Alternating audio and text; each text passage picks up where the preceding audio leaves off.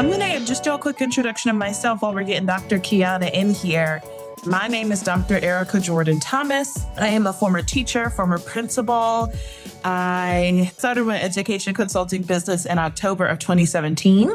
And so at that time, I was a principal, and it was a, a decision that I made really out of a season of transition because it's interesting. If you pay, if you were on my live, or not my live, if you looked at my IG stories a couple days ago, I was sharing this reflection around this devotional that I've been reading called 100 Days to Believing Bigger. And the devotional was talking about like how God uses disruption as a way to, to level us up or to place us on our path of purpose. And when I thought about that, it really resonated with me because my journey into cons- into education consulting was a result of a disruption. And so I started my education consulting business in October of 2017. I was a principal. Through that experience, I it allowed me to go back to school full time. So to get my doctorate. And so I was a full time doctoral student, graduated last May, went full time in my business. And now, in addition to my own personal consulting business where I provide professional learning and coaching to school leaders, I also provide business development coaching to other educators who are ready to start their education consulting business. And so my second business is Get LaunchED Consulting, which is a business development program for high performing educators for marginalized communities. And this week we're hosting Get LaunchED Consulting conversations where we're having conversations with alums around their journey to growing and launching their education consulting business. So I'm so excited to have the opportunity tonight to hear from Dr. Qiana, who is on her way in. I'm excited. How are you? I'm wonderful. I'm so excited to be here. Hi, everyone. Oh my goodness. You all show Dr. Qiana some love in the chat. And here's, here's our unofficial rule or norm for this evening is that as we go about having our conversation tonight, if there is something that is shared that just resonates with you, I want you to tap the hearts in our live. And so that's just a way for us to build community together and for us to be able to interact with one another. I already see the hearts starting to come in. Awesome. This is a time for us to really be able to have a conversation around the journey that folks have had, the stories around people launching their own education consulting business. And I know that that can feel really, really scary for people who are early on in their journey, who are trying to make the decision of should I go for it or should I not? And that was why I wanted to have the host these conversations because part of stepping into launching and growing your own education consulting business is around expanding what's possible for you. And it's my hope that these conversations that we have, they help you begin to expand your your sense of possibility of what can be true for you. So Mercedes has a a great question. She said, "Do districts use online platforms like Stripe for payment and or strictly business bank accounts?" Okay, so I'll go ahead and answer this really great question from Mercedes. Perfect. Thank you, Mercedes. This is a great question. So let me first just clarify what um, Stripe is for folks. Because the question is, do districts use online platforms like Stripe for payment or strictly business bank accounts? Let's first just name what Stripe is and the difference between Stripe versus a business bank account. So essentially this question is like, what's the form of payment you receive from districts? Stripe is a, is a payment processor. So a payment processor is essentially anything that'll accept online payments. So typically from a district standpoint, you will either receive payment in one of two ways. And I'm going to actually expand the word district to expand it to B2B organization. So when you are being contracted with another organization and you're not being paid by an individual, but you're being paid by an organization, typically you receive payments in one of two ways. You will either receive payment via check, which means that you'll need to have a business bank account to deposit that check in, or especially with the pandemic, this is coming, becoming a more and more of a frequent payment option, but it was not always a payment option in my head. It's 2022. Like, why are people doing ACH deposit, but that is the second option that you'll see uh, that I've noticed a lot of organizations starting to move to, particularly in the pandemic with people working from home and all those things. They now are starting to offer ACH deposit, which is essentially direct deposit payment into your bank account. So typically districts aren't paying via card mm. uh, for vendor services. They're paying via check um, or processing an invoice for ACH uh, deposit.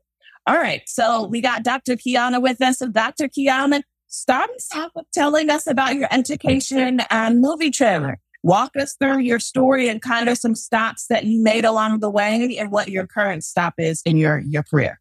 Absolutely, absolutely. So thrilled to be here and share some some some information with you all. My name is Dr. Qiana O'Leary. You can call me Dr. O or my friends call me Key. So we family tonight. So you guys could just say, yes. hey, Key. So I started really humbly in the classroom as an instructional aide. Props to all my instructional aides, all my peers in the building. And then immediately I was thrown into teaching because the teacher that I was supporting went on a leave of absence and they asked me to long term sub the course or the class. Mm. So freshman group of folks uh, in high school science. That just was not my undergrad major. But hey, when you're in education, you got to get in where you fit in. And from there, I love, love, love teaching. And I didn't want to go back to being a parent because I knew I had so much to offer young folks. But one thing that questioned me was why were so many people or so many kids who looked like me being in special education, especially when I knew that they had they had the skills, they had the cognition, uh, they just were having some behavioral challenges. And as we know, they were being disproportionately referred over to the special education department. So I knew I wanted to go into gen ed so that I could be on that team to really have conversations around equity and how are we determining what students need to go over to special education or to be tested. So equity had followed me from jump. And it was because I started mm-hmm. off in special education. Okay. So having that as like a brand, I went into becoming an English teacher still working in high school. And again, I just started seeing more disparities with curriculum. So now it's kind of making me ask questions like, well, who makes the curriculum decisions? Well, how can I be a part of the curriculum team? Okay, well, who's the department chair? Well, how can I become the department chair? So every time I saw that there was an opportunity for me to provide fairness, just, just fairness for our folks and to really understand you know, why these top down decisions were being made without considering the stakeholders that we were really supporting. My equity lens just kept, I kept getting knee deep in the, this, this realm of equity. Now, at the time, equity wasn't a buzzword. So I was just, you know, the angry black woman on every campus making a whole bunch of noise, but I was okay with that title because that meant that my babies was getting the support they needed and their families. I then naturally matriculated into administration after going to the UCLA to get my uh, administrative credential and master's. And I had the opportunity of having an amazing, a, a, variety of amazing professors I can name drop, but the only one that I'm really going to name drop is Dr. Tyrone Howard. He uh, really moved me in a way that inspired me to not look at what I was doing as a challenge, but looking at what I was doing as a disruption and as a service. And so I then knew that I was going to coin myself as a social justice educator. So from there on, I became a social justice administrator. And you knew if you were going to have me on your campus, you had to come correct when it came to black and brown kids because I was going to be all up in whose ever office I needed to be in to make some stuff right or to make some stuff make sense. After serving, you know, in administration as the VP, I then eventually had an opportunity to decide to go and get my doctorate from it was called Brandman University at the time. Now they leveled up and it's University of Massachusetts. They were bought out or they joined with UMass. So mm. I had the opportunity of being a part of that great program where I really learned about organizational leadership and what it looked like from the board of administration all the way down to the Stoops to his cabinet. And I had to do a, a service project. And one of the service projects I wanted to do was really understand why we had years and years. I mean, it was, we, we, we hear this word pandemic, but there's another word epidemic. And we were having this epidemic of black males who were the lowest on the totem pole when it came to achievement, but who were the highest on the totem pole when it came to discipline and when it came again to referrals to special education. And so I wanted to really collect the data and really try to understand and, and have conversations with parents. And after having conversations with parents, I went back to the superintendent. I said, you know what? We have an ELAC, which are a group of parents of English language learners who get to make recommendations to the school site council and they get to be represented at the board level, but we have no parent representation for African American Black students. And so I mm. proposed what was called APAC, African American Parent Advisory Council. I piloted at my school. Another principal wanted me to pilot it at his school. I then took the data and was able to see that, look, when we partner with parents, students improve. When we partner with mm. parents, students aren't sitting in the discipline office all day. When we partner with parents, they want to get engaged. When we partner with parents, they want to trust us. When we partner with parents, we can hear the backstory so we know why students are misbehaving or demonstrating behaviors that we want to support and help them, you know, get through. And so after having success with APAC, they then had me pitch it to the board of directors, which was a big deal. And I was able to mm. get $400,000 on a, a, my budget line and we went district wide. So I became the district wide APAC coordinator requesting that we had a district wide APAC representative in the office because parents was like, when I walk in the office, I don't see anyone who looks like me. I said, bet mm. all of these mm. schools won't have somebody to look like you. And so I hired everyone and that work still goes on, even though I'm not there. But I just knew like, okay, I've really, really made a plunge into this work called equity. Right. And so after serving there, I opened up two charter schools in Los Angeles uh, then went on and did a, a transformation school, a school that was about to lose its accreditation and really transform that school. And afterwards, I got a little taste of higher education where I was working with aspiring teachers and aspiring principals. And now I am an assistant professor at Texas A&M University with my own business, Minty Educational Consultant Services, where we provide PD and we provide support for aspiring principals so that they can get their life right for these folks. folks with color. so um long journey, long winded, but that's that's my story. No, I'm sticking to it. Yeah. Like like my soul is like getting tingly when I hear you talk about your journey. A just like the passion, the like values in which you speak from. And also my soul gets tingly because I'm like, when I think about this experience, and then I think about what's the traditional archetype for an education consultant, which is typically a white man with an MBA who's never worked in schools. Like when I think about having you in the room versus that archetype archetype in the room, like the shift that that makes in outcomes, the shift that that makes in conversations, the shift that makes in priorities and values, like that, like gets me fired up in my spirit tingly of like, yo, like some some change is gonna happen when Dr. Qiana is in the room. And so talk to us a little bit around like, it's interesting because even when you, when you share your story, it, it sounds very, you know, the, the textbooky word to be entrepreneurial, where like you are, you're, you're exhibiting the qualities and characteristics of an entrepreneur within an existing organization. Cause you, you, there's this theme in your story. You're like, you create things, you make things happen, you you bring people together to be able to drive towards a common vision. And so when it came to starting your business, talk talk to us a little bit about like that decision and that like like process because was it something that was like really clear for you of like this is the next step? Or is it something that you know like you had some reservations or hesitations? How how was that decision for you? I've always felt that God has just orchestrated every step. Like every time I did one thing, it was like a precursor to something I was going to do down the road. I may not have known, but I always believe that, you know, things I do today, they're going to somehow pay off for the things that I'm going to be doing in the future. And so really, I was really, really blessed to open up a charter school. They hired me and said, we have an idea, but here go a blank canvas, draw, dream, do whatever you want to do. Here's the money develop a school. And so developing a school I felt was entrepreneurial in a sense because, you know, I had to uh, figure out everything. I mean, like what type of curriculum? What's the bell schedule? How are we going to offer uh, special needs services? I mean, you name it.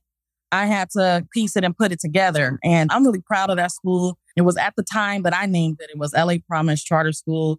It's now the school that has recently been adopted by Russell Westbrook. So he bought us out and uh, was like, yo, I want this school. I want to take over. So go ahead, brother. Uh, it's his school in Los Angeles. And, you know, so after that, I kind of knew like in the back pocket, if I ever wanted to start a business, I would have some of those, some of similar skills. But even after taking your course, there was so much that I needed to learn um, in that process. And so after developing that school and then tr- going over to do a transformation school, again, there was a school who was in high need of a trans- turnaround principal. They had like a year uh, and some change to really get it together. They were going to lose their accreditation. God blessed me. I was able to turn the school around in about four months and they were able to become an exemplar school in the uh, county of Los Angeles. And so from there, I, I kind of kept like feeling myself like, okay, I, I kind of got this under control in terms of this organizational leadership piece. What I wrote about in my dissertation is conversational leadership. And I really mm-hmm. coined this idea. It's a, it's, it's a, simple way of saying how you talk to people is how you keep them. Mm. So I really, really perfected to the best of my own strength. Like, how do I engage with my teacher so I can keep it? Mm. How do I engage with my students so I can keep them? Right. And so retention was really big for me. And we was able to go strong with like 98% retention several years in a row because I learned how to speak their language. I learned how to learn their love. I learned how to care. Right. And it was really different because other principals wasn't rocking with me when I was willing to do some things that, you know, traditional principals wouldn't do.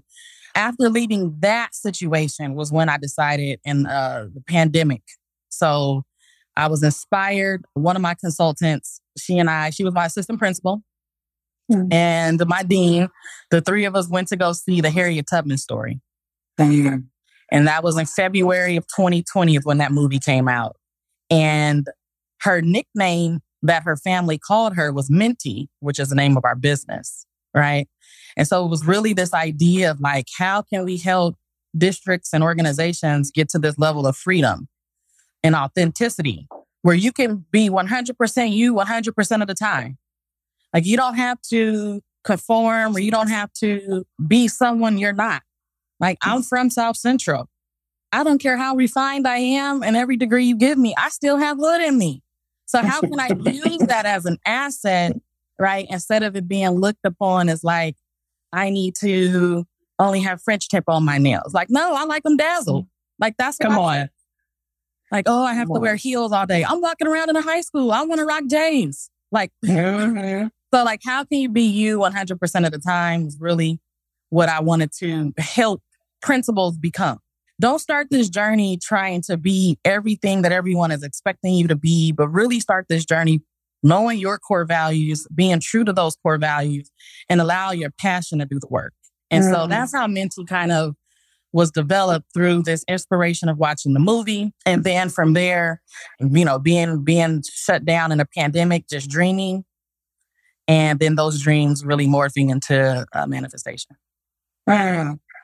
This is, um, this brings a really critical point that I think is important for people to know is that I think for many educators, it can be hard for them to think of themselves as an entrepreneur because we actually we don't make the direct direct connection that the work that we're doing is so entrepreneurial.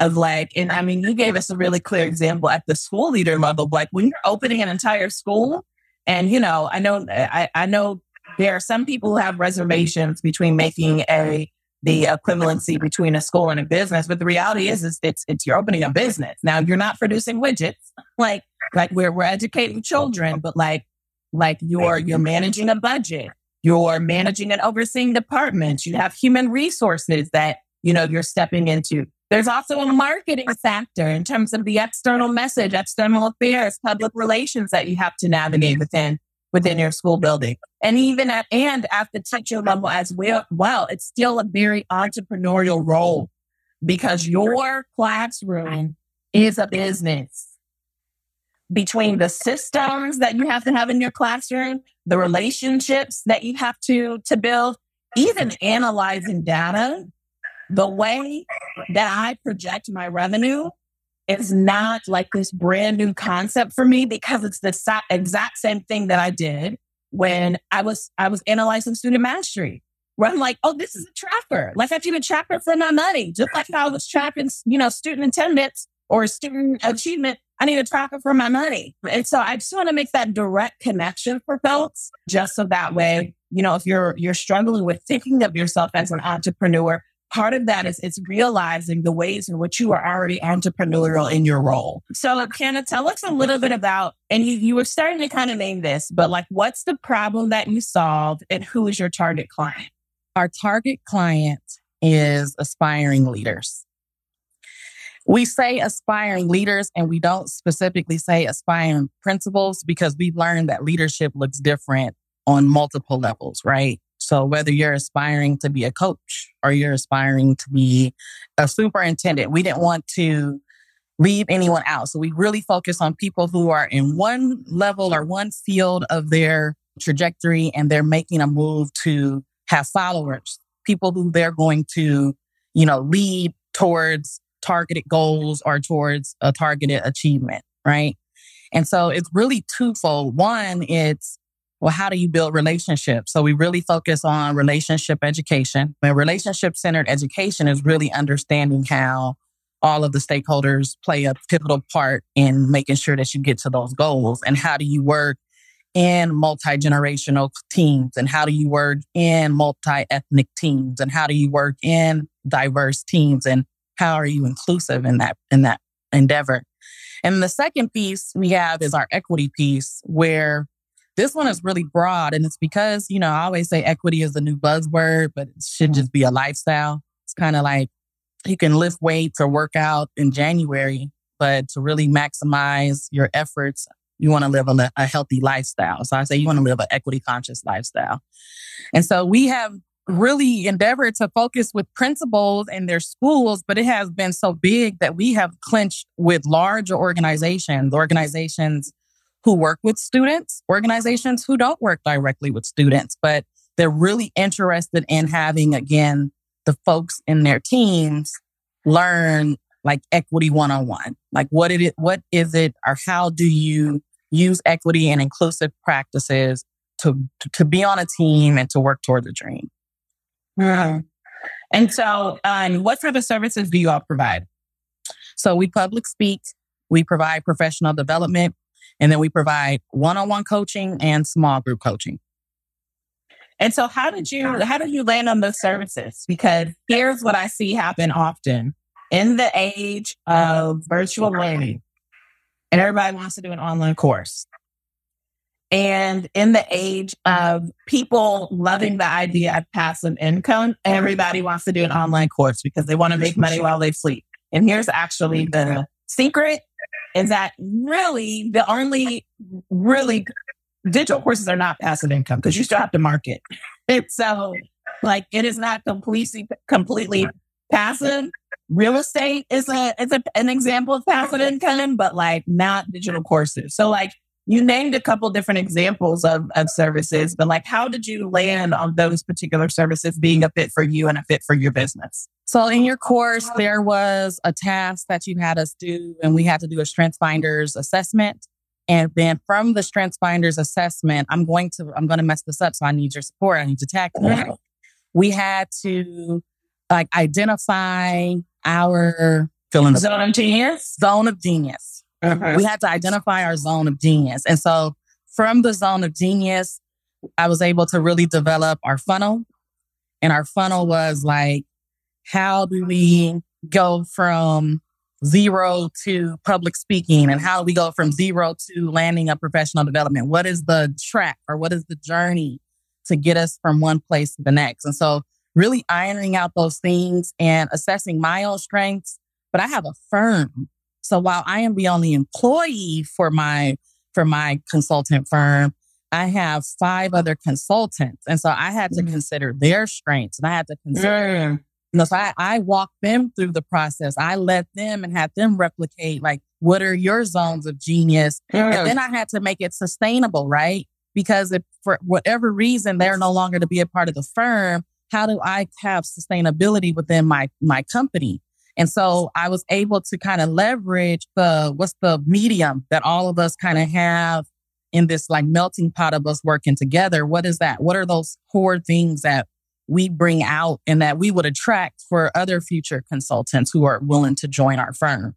And so we really landed on this idea of using opportunities through webinars to lead through this opportunity to have coaching opportunities, whether it's one on one or small group coaching, which would inevitably lead to professional development and public speaking.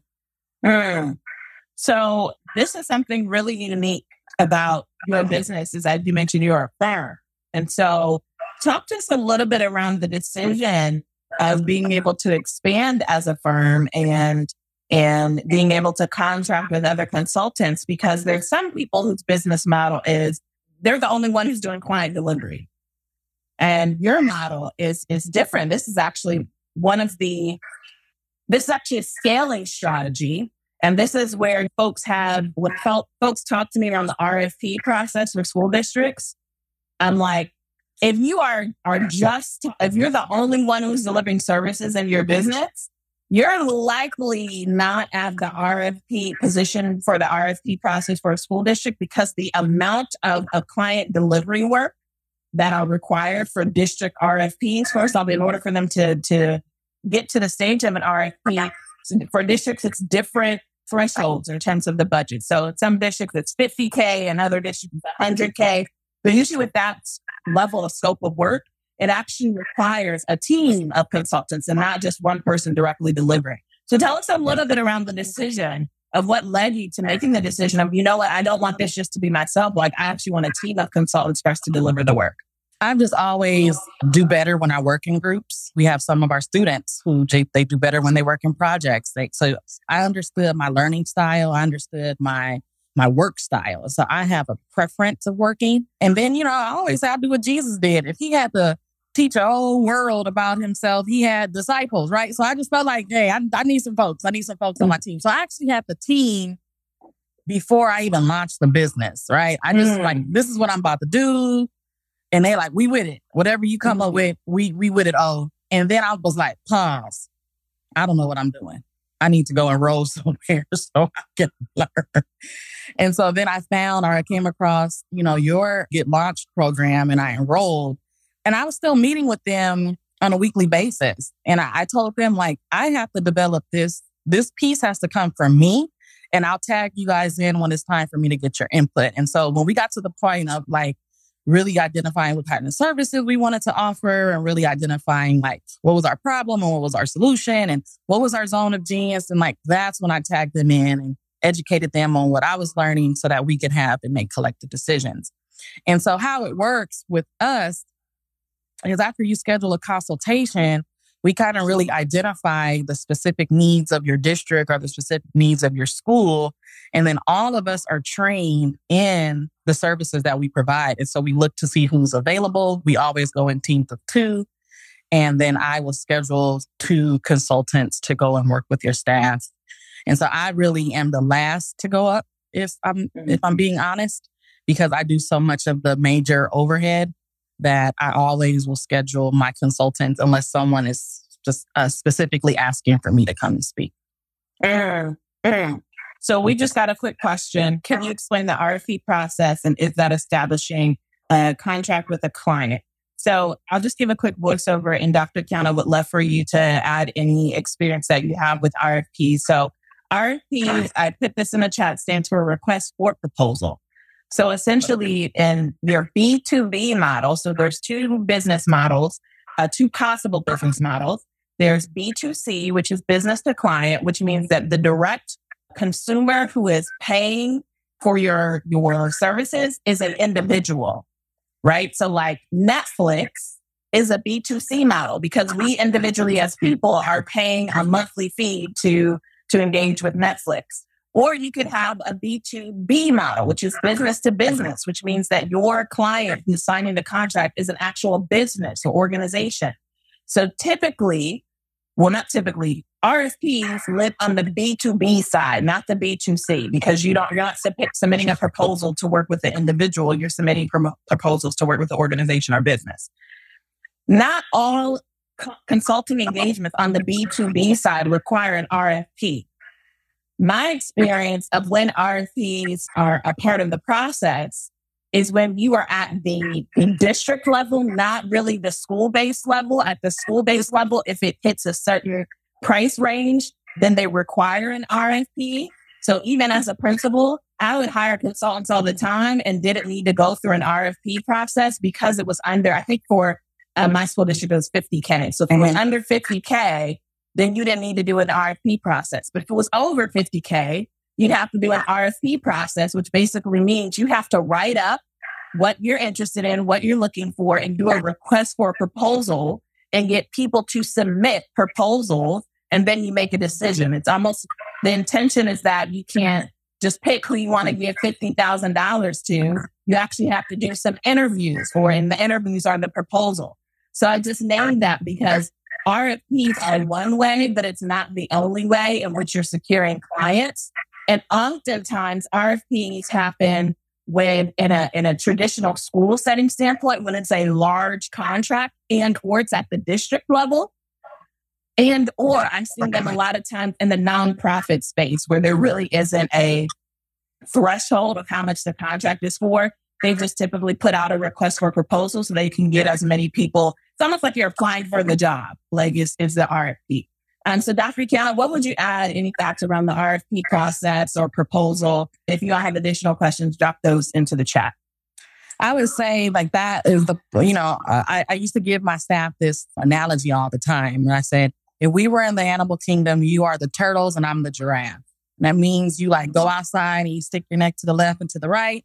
You come back in. That means you only know things at your level of education. And as the giraffe, I have to know everything that's going on.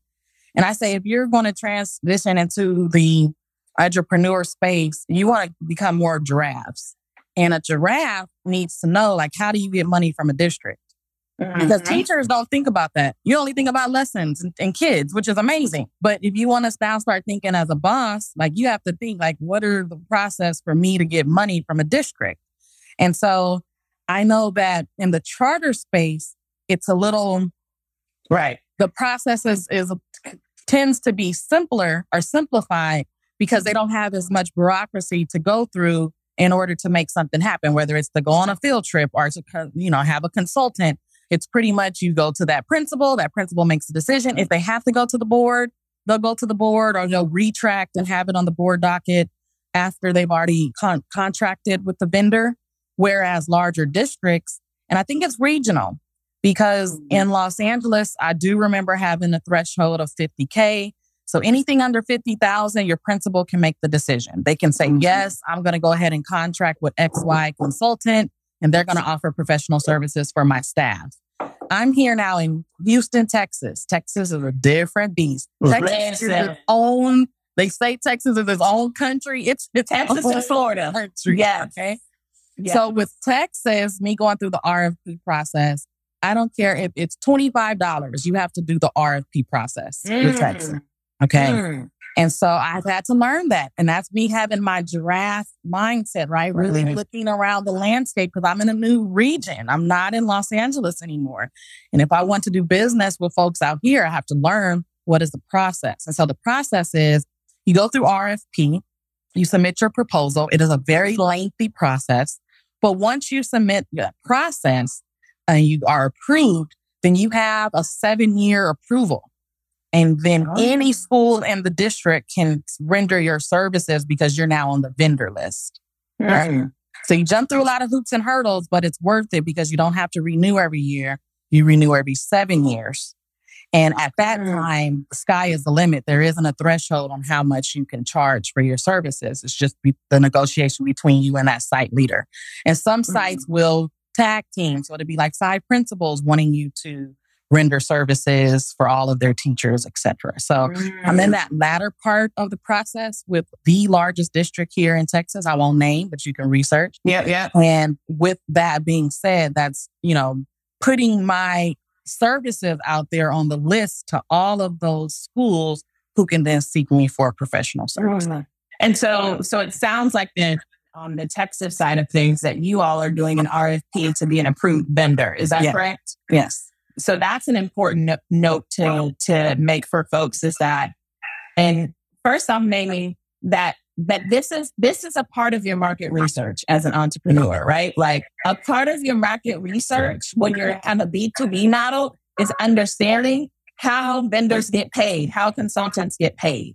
So so this is is one of those things that if you haven't researched, like you need to put that on your list. And the research could look like Googling, the research could like talking to you have a friend who's a principal, a friend who works in the district office, a friend who works in the state department, having those conversations though this is a part of your research. So let's just clarify this because, you know, as Dr. Qiana mentioned, every district, every state has a different type of, of RFP or vendor process for, I just want to dis- create a distinction between the two. How I've seen many um, districts, and I'll speak from a, a traditional district system and not in the charter space. I've seen many of them where we can apply to be a vendor and Dr. Qiana named that in Texas, it's an RFP process. I've seen many other districts where it's not an RFP uh-huh. process. It's you're just you're just applying to be a vendor where you put in some information. This is why you need to have your EIN number. This is why, you know, you need to do some official business structuring things because you can't apply to be a vendor without an EIN number, which is an employee identification number, which is basically like your social security number, but for your business. You have to have an EIN number in order to be an approved vendor. Once you become an approved vendor, then you start getting access to the opportunities on the actual RFP requests.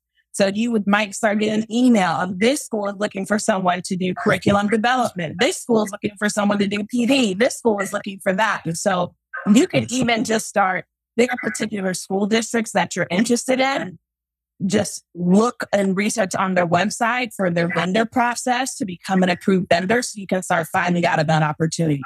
But I say that to say the reason why I don't recommend that for people just starting out in their consulting business is that is typically a large contract. The scope of work is typically significant to where that is typically not your first, second, or even your fifth contract because typically for people who, who secure RFP for mm-hmm. districts, that is either the one contract they have for the entire year, or like Dr. Qiana, who has a firm, they have a team of consultants to where they can subtract, subcontract other consultants to help them execute on the work.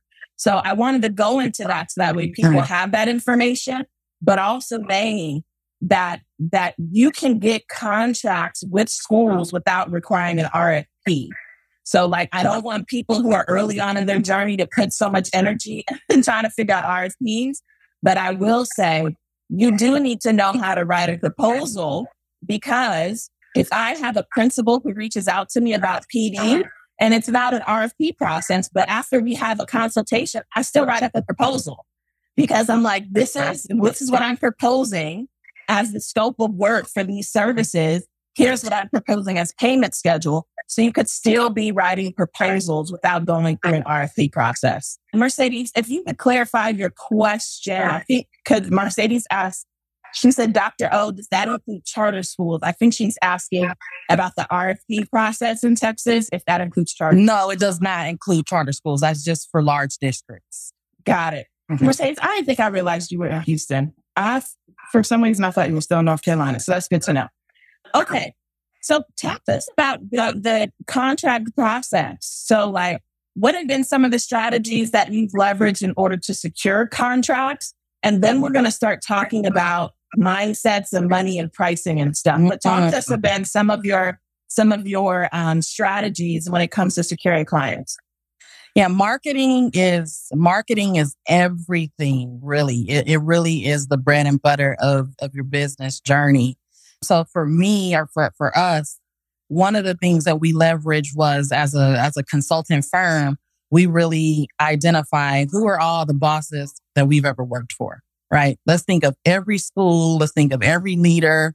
Let's think of every assistant superintendent. Let's think of every charter owner. Let's think of every nonprofit who works with a charter owner. And we created a list and then we sent out a letter that really said like, this is who we are. This is what we're doing and this is who's all on the team, right? So that was like part one was really looking at our own professional network and then reaching out to folks who kind of already know that, kind of already know our bona fides, if you will. Mm-hmm. Like, I, you know, I don't, I don't have to prove anything to you because you already know my work ethic or you already know a little Right. bit about my professional practice and background.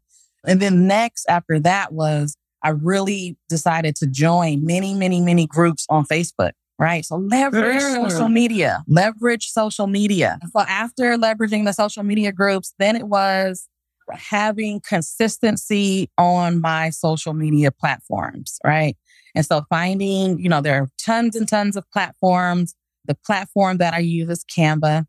And so with Canva, I have uh, social media ads and social media information that goes out daily, right? And I schedule it on uh, the last Sunday of the month and it automates to all of my social media platforms every day at the same time on its own. And so then like getting some connections with people seeing me on social media and then going over to our website and then wanting to do consulting, uh, consultation.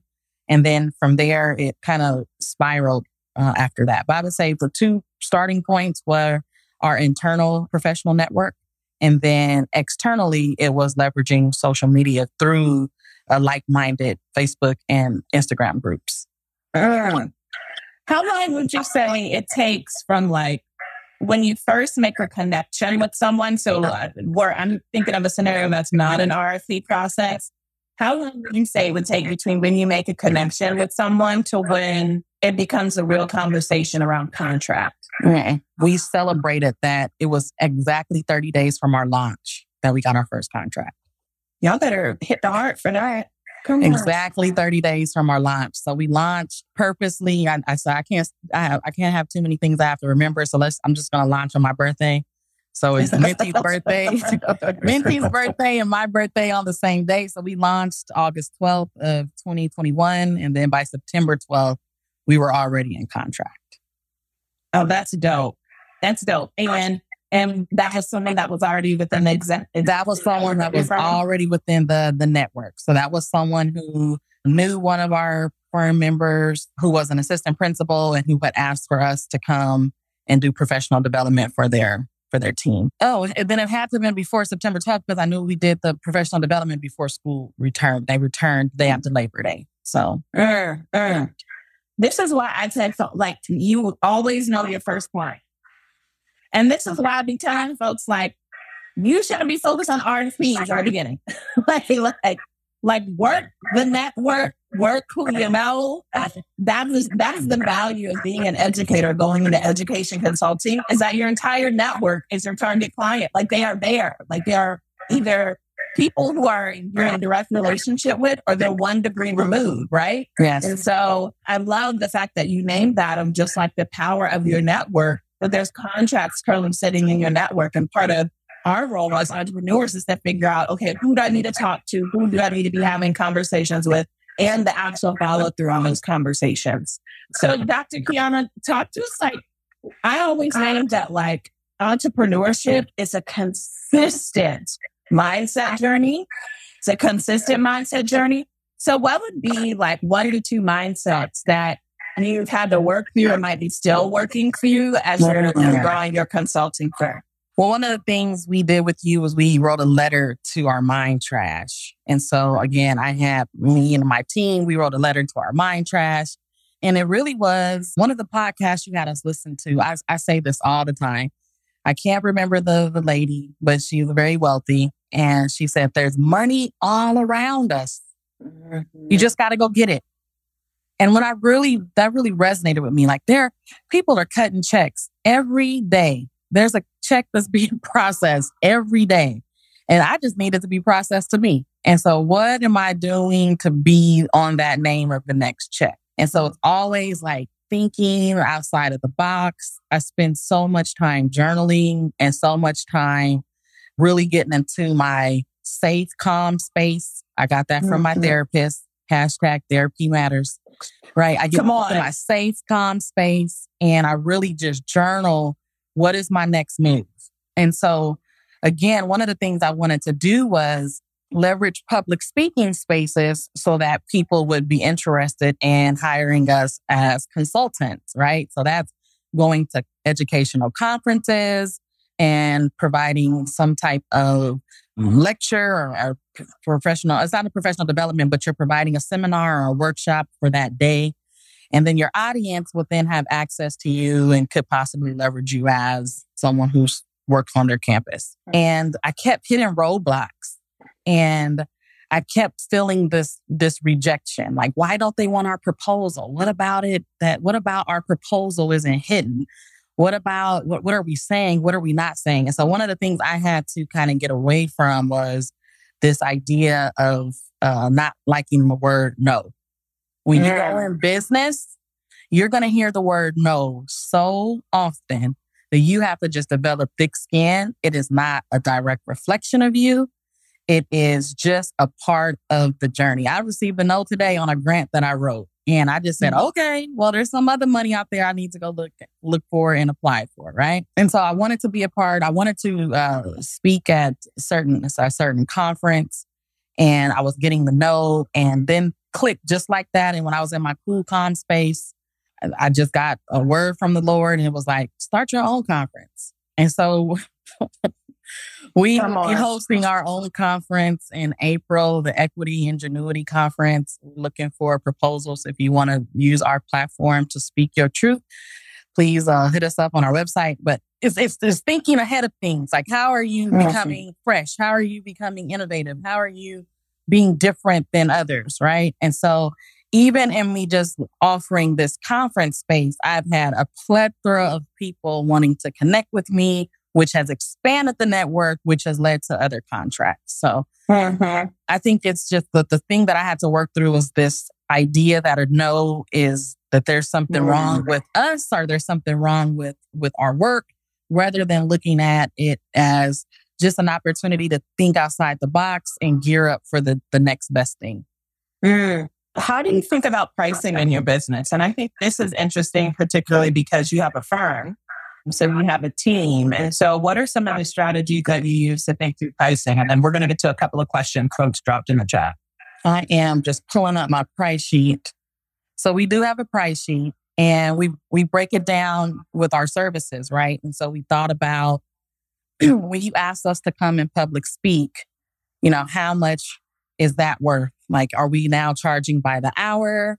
Which we decided yes, that if we were going to offer you know, any type of public speaking, whether it's for an hour, it goes to two hours, then, then that's a certain amount of money that we would then charge. And then our next bucket was then uh, dropping into professional development. And we really had to consider the amount of service uh, time that it takes to develop the content for the professional development, mm. the materials for the professional development, and then the time, it's different if it's going to be virtually offered versus if you want us to fly in person. Now we have to consider lodging and transportation. Right, So I think oftentimes if you just throw out some arbitrary number like $100 per hour, you're not really considering all those other pieces and you end up going under than actually making a profit. Right. And so we have to write down like what are all the things that we would need in order to successfully provide schools with the professional development and then offer a package virtual versus in person. And then our last bit was our coaching. If you have a particular principal that just wants one to one coaching versus if you're in a large district and you have seven principals, then it's going to be a different rate per person, right? So instead of doing hourly, it's more so per person because we firmly believe that the support that we provide this person will sustain throughout you know, generations and years of them being on that campus. And so that one is not an hourly rate. That is more of a per person. So again, first bucket is hourly. The next bucket of services is daily. And then the last bucket is per person. And so it, it just depends on the services and we have to just consider all those things. And, and there have been times where we have been in the negotiation process and I submit the contract and we go through back and forth the negotiations and they tell me that's just not too, that's too high. That's too whatever the case may be. And I just have to say, well, um, we hope that you find the best fit. But we really stand firm on we know that we know the quality of work that we're going to give you. We're not going to move off of, of, who we are and what we believe we, we deserve. Mm-hmm. I love that. There's two things that you named that I want to point out. First is one of the missteps that I made early on in my consulting career was not considering prep in my pricing. And so just want to underscore that for people. Is that something that you mentioned is if you're delivering, let's say PD, you're not just pricing for the time of like delivering the PD. You should also be pricing considering the prep that you need going into that professional development. So if you have to design the session, if you have to practice, you mentioned the, the material, supplies. If you're making, if it's in person and you're making handouts and copies, that should also be baked in and embedded into your pricing. The other piece that people often forget in their pricing is you should be baking in taxes into your pricing on the front end rather than the back end. So as a consultant, you are an independent contractor, which means they're not taking taxes out of your payment, which means that every check that you get, you need to be reserving a portion of taxes. And so you need to be thoughtful of that when you're considering your pricing. Okay. So we have two questions here.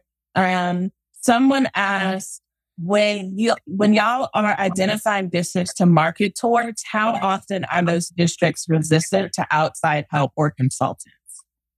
Mm, I unfortunately haven't came across a district that we look to that one of us haven't already worked in. So it just so happens that the districts that we have contracts with are districts and organizations that we know someone or we ourselves were at one point a part of th- those organizations. So we have been referred by the people that we've worked with. Like we, I have a few and I have a few on the docket right now that are referrals, but even those referrals are through an organization or a district that we've already worked for, that we were already in close connectivity with.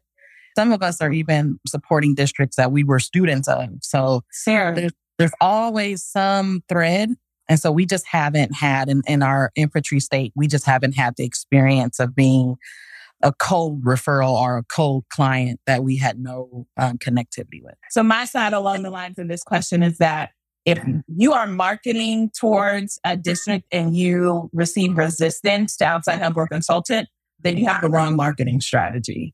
Um, and so typically you're going to experience that when you're marketing towards a cold audience and that this isn't to say that you shouldn't be marketing towards a cold audience, but there's a different type of approach and messaging that you have with complete strangers, people who don't know you, versus your previous employer, who like they know you, like you work for them, they know your work. Like that's a completely different marketing message and marketing strategy. And so, if you're experiencing having the experience of a district is resistant to outside help or consultants, then you need to tweak your marketing strategy because that means that you have either the wrong message or the wrong strategy. And then the second question is, Dr. O, do you have did you have all business models in place prior to your launch? Yes. Like the the services, the business model. And and that's why I highly recommend that you go through the Get LaunchED program because I don't think there was a task that Erica asked us to do that I didn't thoroughly do, like over the top do. And that's only because of the entrepreneurial mindset that I already had come to the the the course with or the program with. I already had that background experience. So I don't know the amount, but if there were 20 tasks, then we did them thoroughly before we launched. I don't recommend that you do that. Again, I keep wanting to reiterate that I have a team, right? It's not just myself. I have a, a team of folks. Multiple of them are have their PhDs. We have a few in higher ed. Many of them are all of them are principals or have been a principal. So they come, we, we come with a big collection of skill sets that when I'm asking one of my consultants to do a particular task, they would do it with fidelity and bring it back to us so that we can kind of think through the process. If you're doing this by yourself, I definitely feel that you should like prioritize which phase of what you're going to complete and, and Erica could probably speak more to that if you need to be 100% ready before launch. I know she's going to say no.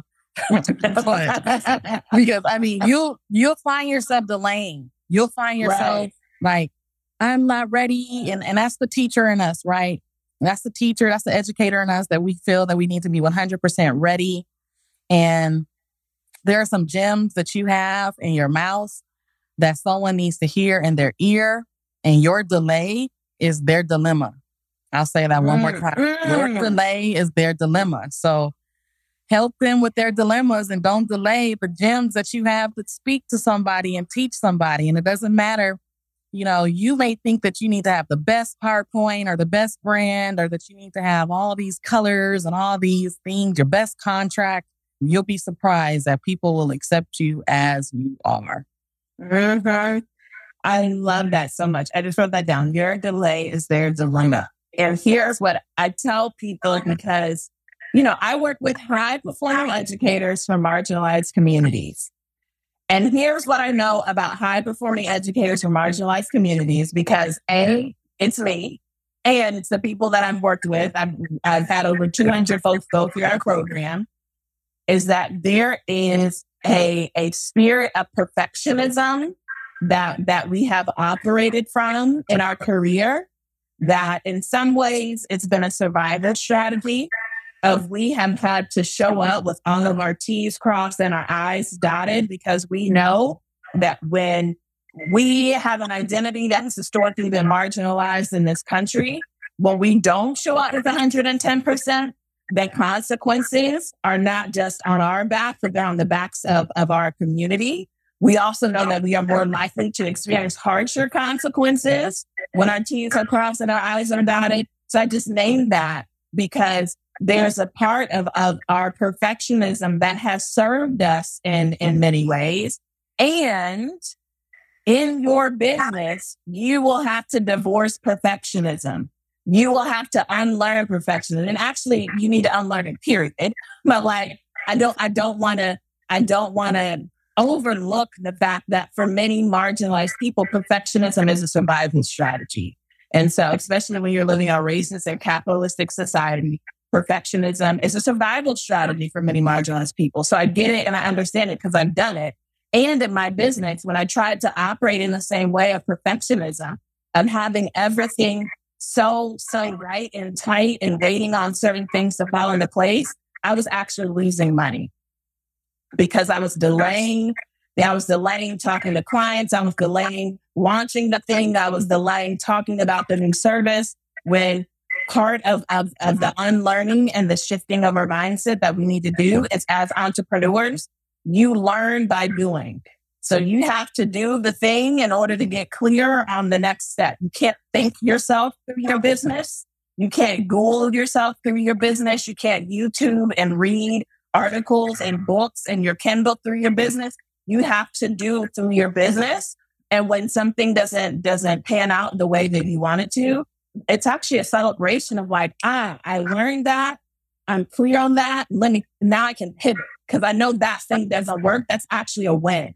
It's for me to know that I need to tweak this thing. So I really appreciate you sharing that for people because that's the big piece that I see holding so many people back is this marriage with perfectionism that I want to shake. I'm like, you know, there is someone out there loud and wrong. Get your money. Someone out there get your money because we want to wait on your website or wait on your logo. I need you to just go and do it. All right, Dr. Qiana, what do you have coming up in your business? Name the conference. So I want you to name that for people again, but what do you have coming up in your business you want folks to know about and who should reach out to you and how can they reach out to you? Okay, that's a loaded question. I'll go fast because I know folks are getting antsy. So one of the big things I'm really gearing everyone towards is on April 23rd. That's my grandmother's birthday. Everything is a date mm. for me. There's there always some significant date. So my grandmother, who has dementia, no longer remembers who I am. Uh, in the spirit of, of recognizing and celebrating her birthday, April 23rd, I would love for y'all to join me. Minty Education Services, we're hosting the Equity Ingenuity Conference. Our keynote speaker is none other than Dr. Tyrone Howard from UCLA. He is one of the gurus of equity. So I would really, really want you to come sign up. You can go to our website at www.minty-es com. That's minty-es.com. And conference registration information is there. We've started again our Crucial Conversations for Radical Educators. That is a free webinar that we host every month.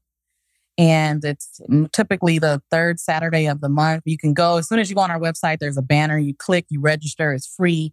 And we always have a special guest that is going to come and speak. The gentleman who will be speaking, uh, Brother Barron, he's speaking in January the 22nd, I believe. And this brother has uh, mandated that his district requires every high school student to take equity courses before mm-hmm. graduating. And has also mandated that they have the removal of the Los Angeles County Sheriff from campuses And he is a AP history teacher, but he is on the move and he is making things happen in his community and in his district. And so we're so excited to have him come and speak. And again, this is for the radical educator. So we hold no bars and we are unapologetic in what we confess and what we say. So come join us every third Saturday of the month uh, at our free webinar series. It's called Crucial Conversations. I'll be speaking this Saturday at UMass for those who are interested in looking to get your your educational degree, your doctorate degree in education leadership. They are hosting a, a virtual seminar and they've asked me to do one of the breakout sessions this Saturday. I'll be dropping the link on my Instagram page. So if you want to come check it out, you definitely come and just really learn about the program. For those of you who want some letters behind your name and you want to uh, be a part of a good program, I really recommend UMass. I graduated from there and I, I really love the program because it allowed me to be a full time worker, which I still am. And then I'm just, just, just, this is hot off the press. No one else knows this, but I'll share. Fam, I just signed with a publishing company, so I have a book dropping. Yeah. Uh, I didn't want to do the self publish, which I don't knock self publishing. I, I, however, you got to get your information out, get your information out. But yes, drop in, drop in a uh, book. Um, we're finishing up the contract and it should be coming out pretty soon. We don't have the title yet. I have the title. There's some pushback whenever you deal with a, a major publisher, and I'm gonna push right back until we land on that that title that I need for everyone to have. But yeah, just I, I would say this is and everything that I'm telling you is like the start date is August.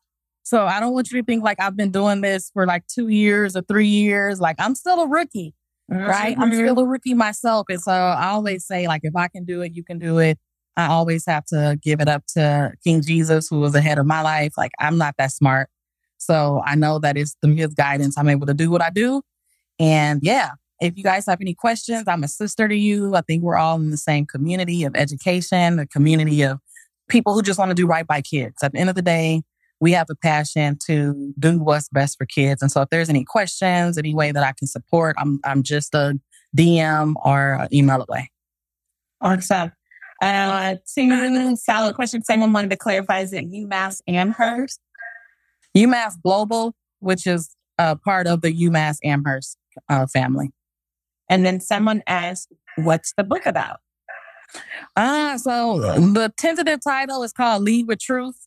And again, it's just this whole idea for principals to shake off this idea that you need to conform, that you need to be perfect in order to run schools, but really embrace your core values. And I have some anecdotes and some situations that I've experienced with some research based practices to help principals really be true to themselves and in their skin and uh, learn how to work with folks so that you can provide uh, educational services for our kiddos. In one portion of it, it was I had a teacher who was about to have a miscarriage and everything in me stopped what I was doing and put her in the car and rushed her to the hospital. Cause at the end of the day, she didn't have a mother in town. She, her husband was at work. And so other principals, you know, would have been like, I can't do that. I can't put them in my personal car. And I felt like this is a young lady who's about to give birth or possibly not give birth. And how can I love her and just be authentic to myself? Because that's what I would do to any human being. So why would I stop not uh, stop being who I am because I have a principal uh, role? And so I think some often there's like this. You have to be two separate people when you're a principal. You have to be this professional person and you have to be this other person. And I said, no, nah, if you want me to be on your campus, I'm going to be 100% me 100% of the time. Oh gosh, I love it. And Mercedes, I see your question. When researching proposal templates, how do you know if it's a good template or not? So Canva has proposal templates. Yes. They don't really provide much guidance in terms of the sections you need to have. Actually, I just pulled that while we are sitting here talking. My blog post is answering this exact question. How do you create a proposal and the sections you should have in it? Dr. Qiana, thank you so much. Of course. By, by your journey. We're celebrating your journey. We're so excited to witness all of the things that are coming to you and your business in 2022. And we're just cheering and rooting for you. You all make sure you follow Dr. Qiana and we're excited. So thank you for this. Thank you for having me. Thank you for having me. Thank you all for listening. And please sign up. Remember, your delay is somebody else's dilemma. They need Tell them. Sign up now. All right. Have a good night.